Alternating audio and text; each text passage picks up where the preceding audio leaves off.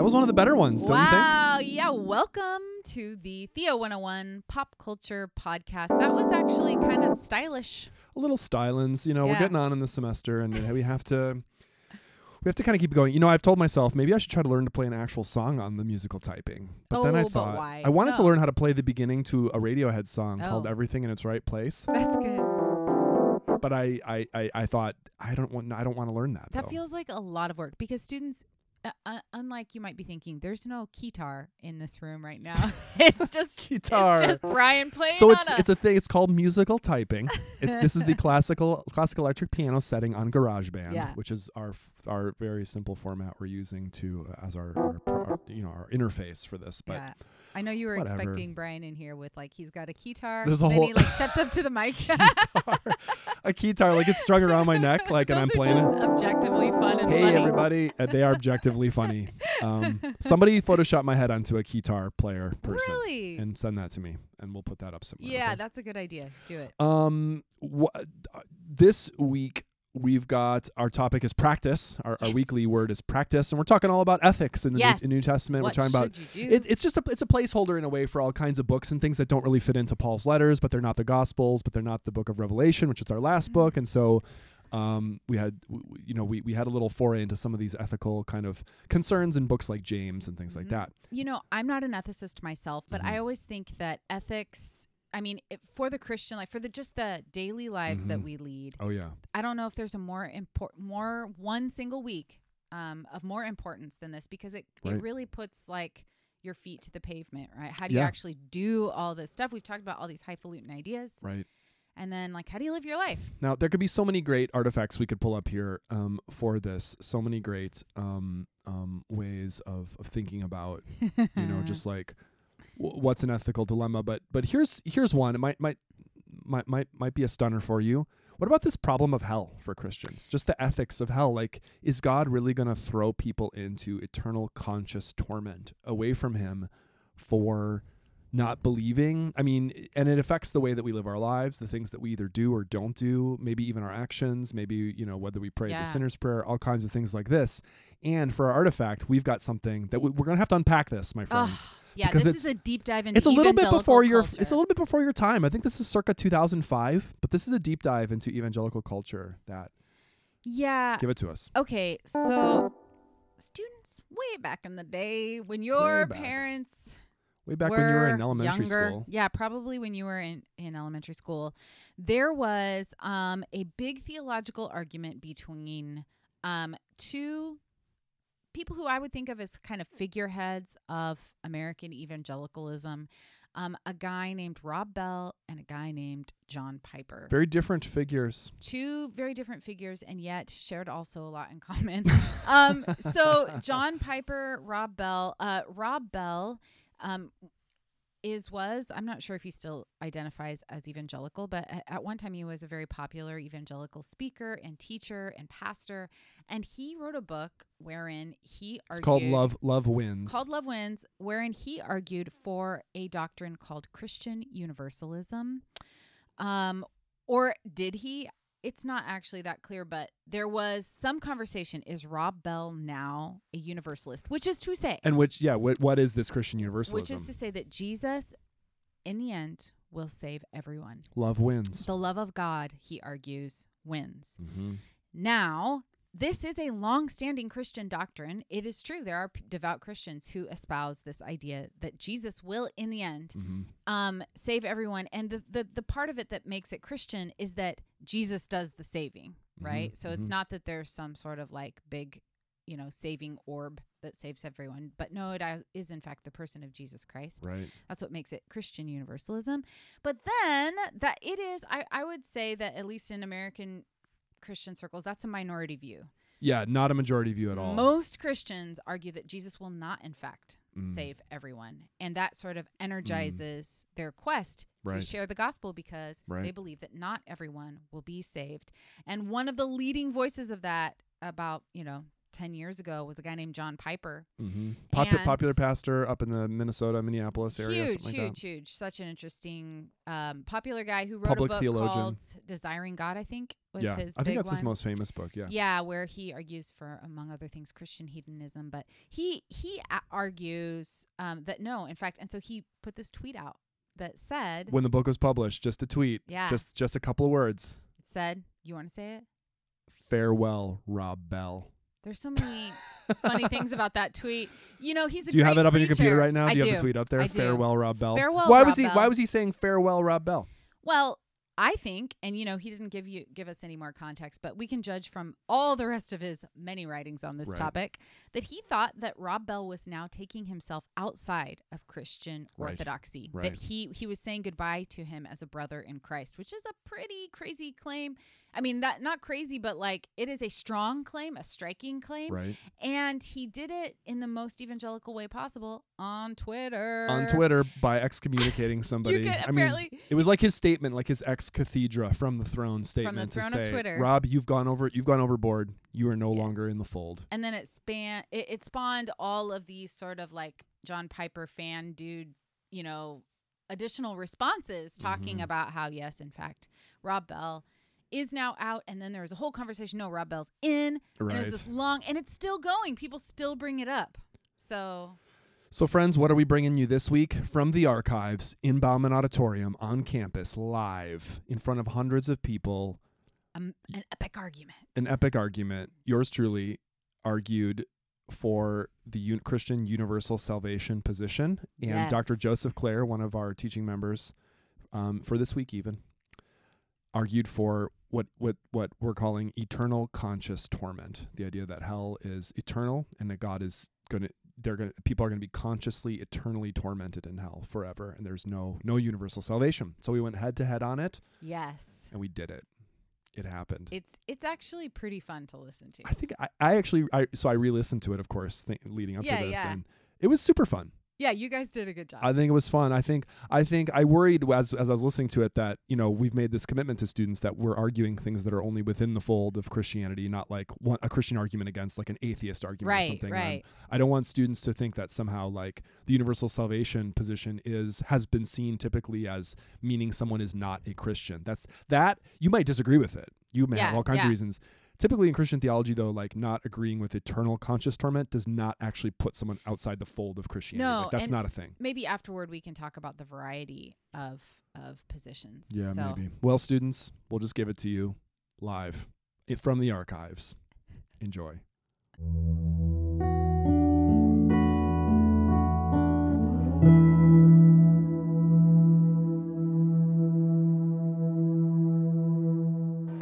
It is my pleasure to introduce our panel to you all today.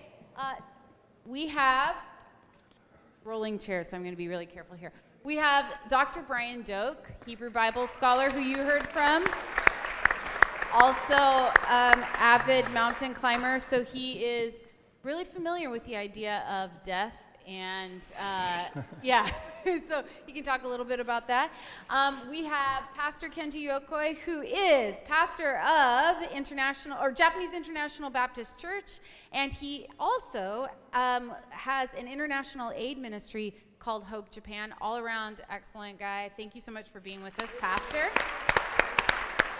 Yes. And finally, we have uh, Dr. Joseph Clair, Dean of the College of Christian Studies, and also a fantastic um, theologian and historian, and also ethicist. And also, he um, has a little farm out not too far outside of town. Um, so he may or may not talk about that today. I'm not sure. Um, never know. But I, we like to share little fun facts, interesting things about um, our guests. So today we're going to have two views of hell, two fundamentally Christian views of hell. And I want to invite, oh, wait, our debate partners, did you all decide who you thought should go first? You go first. Okay, I agree. Dr. Joseph Clair, please give us your view. Not necessarily your view, but your version of a view. Yeah, yeah.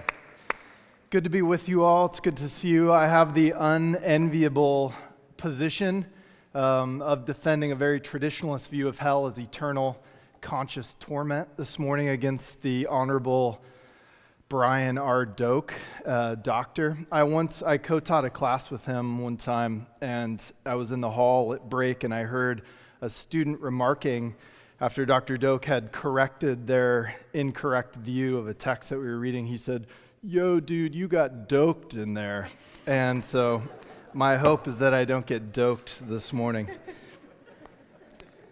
I want to begin uh, with the words of Jesus, the most bracing image um, of the afterlife and heaven and hell in the New Testament for me Matthew 25, 31 through 46.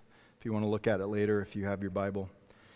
When the Son of Man comes in his glory, and all the angels with him, then he will sit on the throne of his glory. All the nations will be gathered before him and he will separate people one from the other as a shepherd separates sheep from goats. He will put the sheep at his right hand and the goats at the left. Then the king will say to those at his right hand, Come, you that are blessed by my Father, inherit the kingdom prepared for you from the foundation of the world. For I was hungry, and you gave me food. I was thirsty, and you gave me something to drink. I was a stranger, and you welcomed me. I was naked and you gave me clothing. I was sick and you took care of me. I was in prison and you visited me. Then the righteous will answer him, Lord, when was it that we saw you hungry and gave you food, or thirsty and gave you something to drink? And when was it that we saw you a stranger and welcomed you, or naked and gave you clothing? When was it we saw you sick or in prison and visited you? And the king will answer them. Truly, I tell you, just as you did it to one of the least of these who are members of my family, you did it to me. Then he will say to those at his left hand, You that are accursed, depart from me into the eternal fire prepared for the devil and his angels. For I was hungry, and you gave me no food. I was thirsty, and you gave me nothing to drink. I was a stranger, and you did not welcome me. Naked, and you did not give me clothing. Sick and in prison, and you did not visit me. Then they also will answer, Lord, when was it that we saw you hungry or thirsty or a stranger or naked or sick or in prison and didn't take care of you? Then he will answer them, Truly I tell you, just as you did not do it to one of the least of these, you did not do it to me. And these will go away into eternal punishment, but the righteous into eternal life. As Dr. Doak said on Monday, the Bible presents God as judge judge of history, judge of our lives, judge of the here and now. But it ultimately, in a stunning array of images, presents God as the final judge, a final analysis or reckoning in which God, indeed Jesus Christ, the one we've been talking about all these weeks, will be the arbiter in that final scene. We find it here in Matthew 25, you find it in Revelation 20, you find it all over the New Testament. The stunning thing about the final judgment is not just the scales of justice and the analysis of good and bad and rewards merited and punishment deserved, but you actually find that there's only two paths, two options, or two outcomes in the final judgment. Those apart from Christ will receive eternal rejection and punishment in hell, while those who are in Christ receive eternal blessing and welcome into the fullness of life with God, unquenchable joy. And it's that stunning fork in the road that Scripture makes clear. The bad outcome, hell, is depicted as some kind of eternal form of suffering, conscious eternal suffering. It's both depicted as a kind of physical or trans physical pain depending on what the resurrected body of the damned ends up being. And it's usually represented in terms of fire. You get the language of eternal fire in Matthew 25 that we just read, hell, where the fire's never quenched in Mark 9, a Gehenna, a place of fire, a lake of fire in Revelation 19 and 20, and also a kind of interminable corruption where a worm eats and never dies. Those damned will be tormented day and night forever and ever, it says. But it's also depicted as a place of separation from God, The physical pain might even be outweighed by this idea of an eternal loss of God, a rejection or a separation from God. And you get that very clearly in Second Thessalonians and elsewhere. And for those of you who have experienced tremendous physical pain in this life, or someone you love has, you know that that pain threshold, when you're getting up toward 8, 9, 10 nerve pain, it's just radical and unnerving. But you also know the kind of psychic, emotional pain of the soul has its own uh, kind of torment. If you've been in a bad relationship, done a bad thing, or been on the bad end, the receiving end in a bad relationship, it has its own kind of tragic suffering. The Bible depicts a kind of finality of the two outcomes eternal, unquenchable joy in heaven, and this eternal separation and suffering from God. One minute, Dr. Clair. Perfect.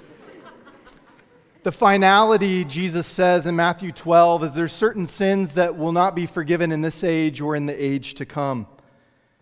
And furthermore, the Bible seems to preclude the possibility that in the afterlife, the outcome will be changed or another decision will be made. Hebrews 9 says it's appointed for mortals to die once and after that the judgment.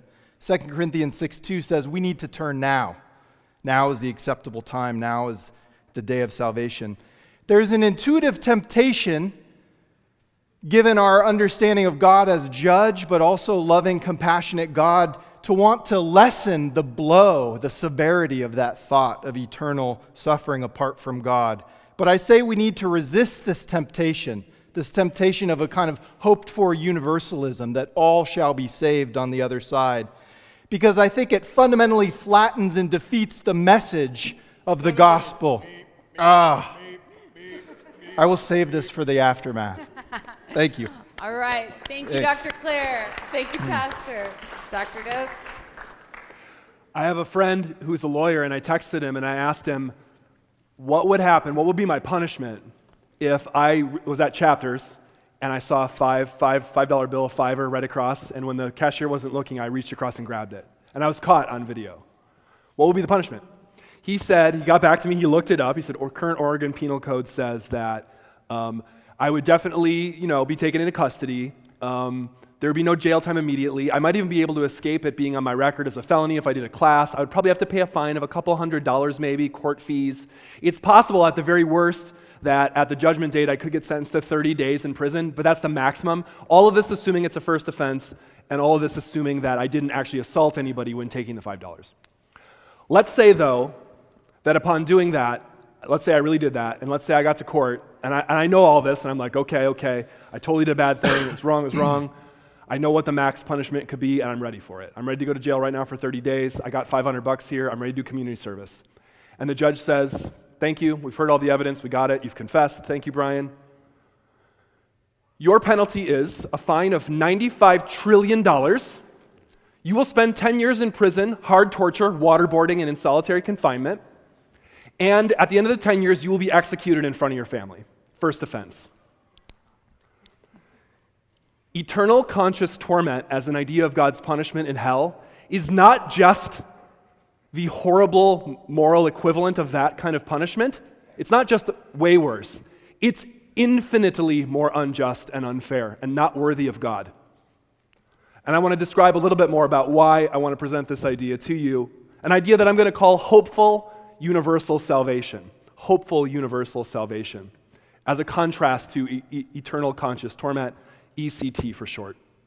Um, by the way, this view is, is crucially different from ECT, um, and it's perhaps not the majority view, but it has been suggested and embraced by respected and Orthodox Christian theologians like Karl Barth and, and um, Hans Urs von Balthasar, arguably the most important Protestant and Catholic theologian, respectively, of the 20th century, as well as ancient luminaries like Origen of Alexandria and Greg, Gregory of Nyssa.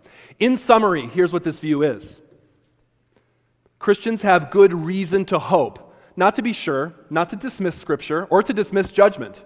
But Christians have good reason to hope that the hard and terrible price Jesus paid on the cross is not limited in its power, but that in fact it's going to save everyone eventually. And I want to distinguish this view, by the way, very quickly from what I'm going to call cheap open universalism, which would be the idea that, oh, we just die. It doesn't matter what we did. We just like leap right into Jesus' lap and he pets us like a pet and it's just like there's no consequence. I'm not arguing that and I don't believe that and I don't believe that that's an adequate Christian view. Therefore, I reject it. I want to suggest to you four ideas here, which I'm going to frame by, if you remember way back in our first semester, do you remember the Wesleyan quadrilateral? A way that Christians have made decisions for centuries. Scripture, reason, tradition, and experience. First, Scripture. Dr. Clair, I mean, I was listening to that story and I was like, man, that is a good, that thing that Jesus said, that was awesome. Like, that is true. Like, that's a great scripture. But there are other scriptures too that he didn't mention, didn't have time to mention, that I think present a very different picture. And if you want to read the Bible literally, I bet some of you are really into literal Bible reading. Why don't you try some of these on for size? 1 Corinthians 15 has a passage that says things like this. I'm going to have to skip parts of it here for time, but he says, But in fact, Christ has been raised from the dead, the first fruits of those who have died. For since death came through a human being, the resurrection of the dead has also come through a human being. For as all die in Adam, so all will be made alive in Christ. God is going to subject all things to himself, he goes on to say, so that God may be all in all. So, this presents a philosophical, scriptural conundrum for us. How can all be made alive in Christ, literally all?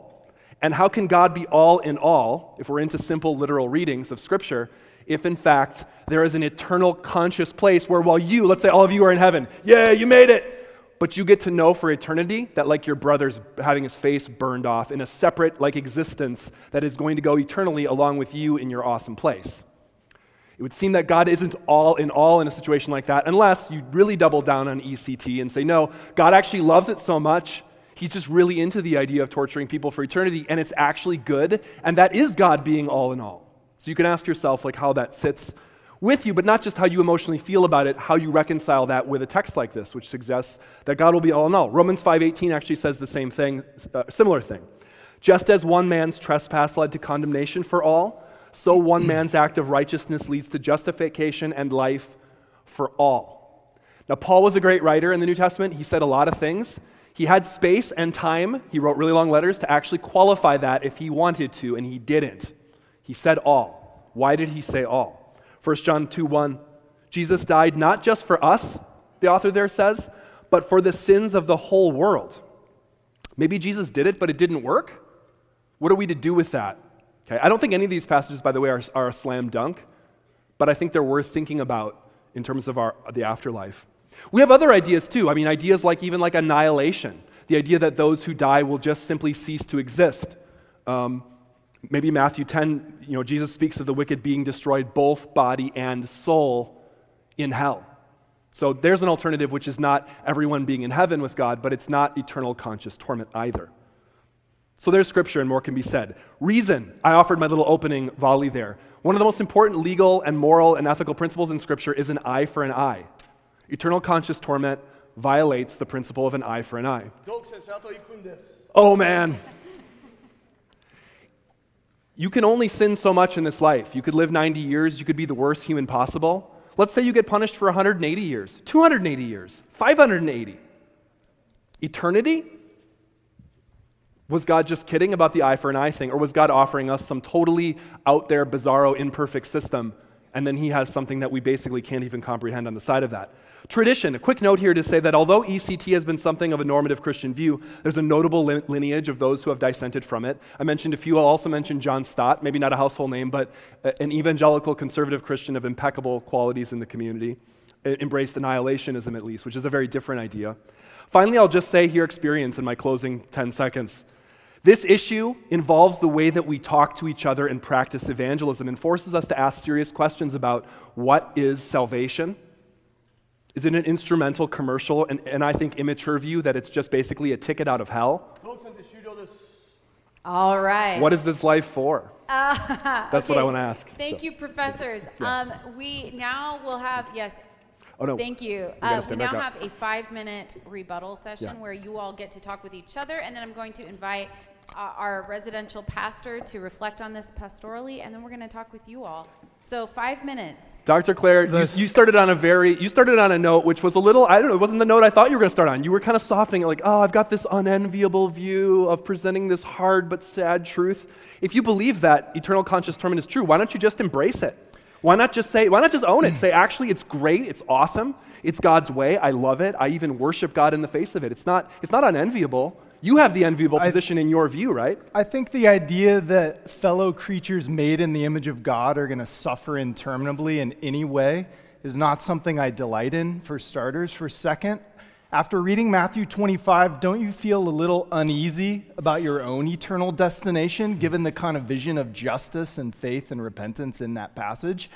But for, for starters, I'm convinced by you, Dr. Doak, but I'd rather be convinced by what I find in the scriptures and train my reason from, from what I see there. And so, for starters, I agree we should hope for the salvation of all. But the New Testament makes it clear that that hope should manifest in urgent preaching and appeal to people now, not just to get out of jail free or escape the fire, but to turn in love and faith and repentance to a God who is holy and loving, for starters. Second, I think you have to recognize that there's something about the gravity of sin in the face of a holy God and the gravity of what Christ did at the cross that's connected to the gravity of our understanding of hell. And I think that we easily underestimate the glory of the cross when we start to think of hell in these terms. Third, I just want to say this quickly because I want you to respond. If you hope for the universal salvation of all after this life, you have to go all the way. You have to picture yourself around the campfire forever singing kumbaya with Satan at your left hand and Hitler at your right. And there you are. The redemption found its way toward everybody, but that presents such problems for free will and the free will, response that God wants from creatures. It's sort of insane what bigger puzzles it opens up. And finally, I think it's just a fundamental confusion about the relationship between time and eternity, especially your last image of 180 years for 100 for 90 that's just like i think it shows the limitation of our grasp of what the eternal is in relation to the temporal Compelling, a compelling 24 points there. Okay, how am I going to come? How am I going to come back in? Um, about the cross, about Jesus' sacrifice. Part of this, I, I agree with you that there are package deals here.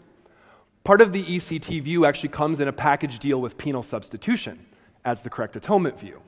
If you don't agree that penal substitution is the correct atonement view, there's an open space here to see Jesus' work as meaning many different things. And I don't know if either of us would, by the way, would go in for something like the moral exemplar view. Just like Jesus was cool and kind of was participating with. I mean, it's much more serious than that. And I want to emphasize again that no, it's not just sitting with Satan and Hitler totally unredeemed in the end. I mean, I don't know, there's a little bit of mystery here in my view. I'm not claiming, I'm not claiming that we would know for sure that this is the case precisely because I'm convicted by passages like Matthew 25. What I am suggesting is that there are other options here. Yes, I feel convicted by that, that scripture, but um, there are other haunting passages on a very different note. Maybe it's the case, maybe it's the case that um, a, hopeful universal salvation view doesn't take evil and sin seriously enough, but maybe it's the case that eternal conscious torment doesn't take God's goodness seriously enough. And we know, in fact, that God overrides people's free will in various ways.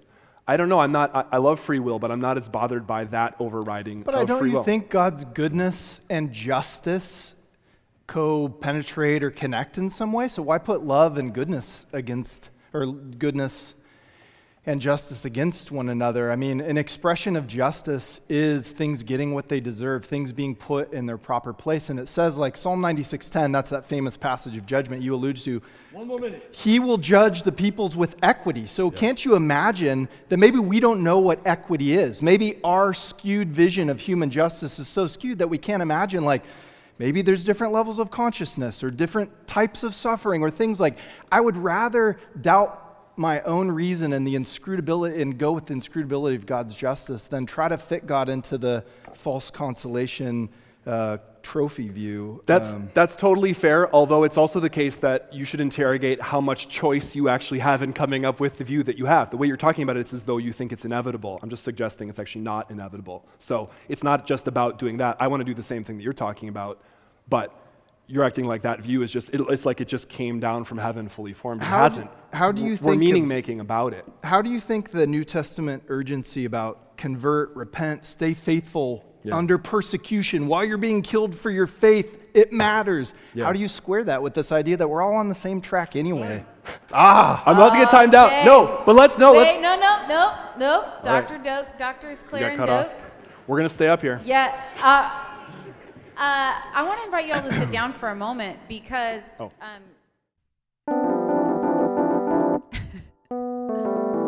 and we're back. We are back. Students, I think it's worth noting that when we put these debates together, we try to pick positions that are far as far away from one another as we can get because one of the things that you all for those of you who don't enjoy the pop culture a particular pop culture smackdown sometimes you say oh you all you you your ideas were too close together we Well, chose there's a broad come on. spectrum of positions on what happens after death Mm-hmm. in terms of like christian you know what you've done in your life Mhm. like how and then if you if when when you die um how does jesus save there's actually tons of ideas about that so Mhm. we heard two relatively far apart ideas that jesus saves everyone Yeah. So I think this is something that can allow people to take a real a real stance as we tried to do in the debate and, Mhm. and defend and and do. And so um, now we have to go and, and do our reveal, which I, I realize when we have other people doing the debates, the reveals are a little less interesting. But at least I was in on this one. yes And um, but but maybe, and I'll give mine as the culmination. Okay. But but you you give yours. What's your real view on this?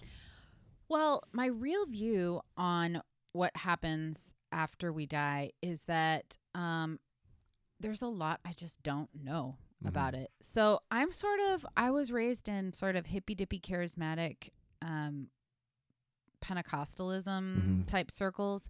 And we're kind of like Jesus saves, and then I don't exactly know how it happens, you know? So I'm sort of cool with that. Okay, but okay, but, But- we, we have to have a mini debate within this right now. No, no, no, the no, hippy no. dippy charismatic position though is these are these are these are groups that deeply believe in hell. Oh, for sure. No, no, no. I'm Yeah. saying I'm not saying I don't believe in hell. Oh, okay. But I'm saying like the details of Yeah. it Yeah, are just so like who knows? Like how know? many demons, how Yeah, deep in the fire kind of stuff. I think when people start getting too particular about it, then I, that that's a red flag to me because the scriptures actually don't include much information about it. right. So this idea of arguing for eternal conscious torment, that's Right. I was on my way to that. Oh, I see. um I just wanted to strike up another debate. I was in a debating debate. mood. Let's I was do in the mood. I wanted another one. the there. idea of eternal conscious torment doesn't seem like there there doesn't seem to be much biblical evidence for that. Mm. So I'm like, why would we go there if there's not a lot of evidences Yeah. for that? So I'm like, I don't know what's gonna happen. Well, But I tell you what, um, yeah, I, I come from, you know, I've been open with the students. Revelation is one of my favorite books. So there Mhm. is like this idea of God's righteousness and judgment mhm. Means that there there must be like some sort of afterlife judgment Mhm. but i don't i don't see any reason to go to eternal conscious torment I see what you mean. what about you Um, I really, it, it's weird. It feels like a very kind of like weak, wimpy thing to do to say that I hope that universal salvation Yeah. is true. same yeah But I do hope it. I mean, and in a way, I think it's something. I don't know why any Christian wouldn't hope that God's salvific power isn't that big. And as I mentioned in the debate, there are some prime Christian theologians sure um, of the 20th century today and beyond. Forget about Rob Bell. Like um, you can leave that aside. Um, who have who have promoted this idea? So it does have a Christian lineage, although it is something of a minority report from the Christian tradition. Mhm. By the way, friends, if you're interested in Rob Bell and you want to know more about this issue, Dr. Payne and I, just quick advertisement. We shouldn't we, do this. we've held off all We've held off year. all year, but now I want to advertise. We actually have a podcast called Weird Religion, which is not this class podcast. It's just something we've done for fun, for our professional purposes, and just Yeah. for enjoyment. Um, we it's have like off the books we have dozens and dozens of listeners, maybe even hundreds of listeners. my mom we have we have we have No, low no, low do. thousands, high hundreds of of, yeah of, yeah of happy routine listeners, and we continue to put out episodes. But we did one on we basically do pop culture kind of stuff like movie Mhm. reviews and and Mhm. we'll talk about Twitter and just stuff like that. We have one called The Heretic. If you go to Weird Religion and you look back in the archives, there's one called The Heretic. It's about a film about Rob Bell of that same title, The Heretic. yes And we talk about Rob Bell there. And so if you're into this and you want to know more about Rob Bell and what we think about him and just like the way he was portrayed in the media of this film, you can watch check it out our episode called The Heretic. Yeah so you are hopeful So anyway, for universal I'm hopeful. I think that I, I, I do think that there is I, I, I- I'm more confident maybe than you are. I don't know that there is there is kind of like there's a constellation of scriptural evidence. It's not all in one place and it's not systematic.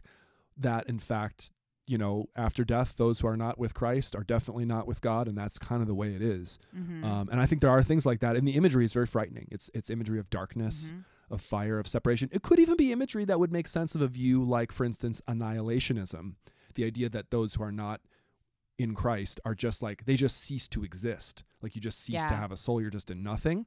But even that's a very frightening concept. You could say that that's just as bad as as as the torment of a fire, like a complete non-existence. Or you could say that fire is actually worse. You'd rather not exist than be tormented forever in a fire. So It's the it's the eternal part that I don't that I'm kind of like, yeah. I can see that there's evidence Yeah. for for like a Yeah. a yeah, place of torment Right. and and punishment, right. but I don't I'm like does does it s- Mm. I don't see that it goes forever. that that kind of like that little that thing I brought up at the beginning of the debate about like imagine if you were you know you shoplifted like a five dollar bill from a cash register or Mhm. something like would you be punished with with with you know and just like an over the top punishment I do believe that that's a very disturbing question that people who believe in eternal conscious torment can't really answer very well on scriptural grounds or otherwise like you know eye for an eye tooth for a tooth Jesus is a just savior. You know like how does any of that actually make sense? I feel I feel bothered by that as a Christian but that doesn't mean it isn't true because I feel bothered by it. I'm just saying I do. So that's Yeah. that's where I'm at emotionally. I think that there's there are like there's so many different things going on with the argument for eternal conscious torment, but I think one of the big ones is this commonly used phrase that there's like no dis- there's no hierarchy in sin. Mm, Like the mhm, idea that any small infraction mhm, is damnable for all time. mhm. There are there are Christians who believe that that's true. So like like telling someone, you know, your significant other that no, that outfit is totally flattering when in Mhm. fact it is not actually flattering right. is in it's in the lie. eyes of It's God technically a lie. the same as having an affair or something like that. or the same as a murder or Murder or or, or- or enacting a genocide as a world leader like Yeah, so That can't be true. So that, yeah, um, that I think th- it's the math argument that gets Mm. sort of like, really, it's the same, you know. Right. But there are different there are different Christian takes on that. Like, Yeah. so some some Christians will argue, actually, no, some some sins are worse mhm. or better than others. Mhm. Not better. some are worse than others, and then Bad some will say bad, yeah. any sin is damnable for all time. yeah. And I think that that's kind of what you and and Dr. Clair were were arguing about, you know. Mm. Well, students, we kick it back over to you. Who do you think had the better better side of this? Where does this intersect with your own thinking?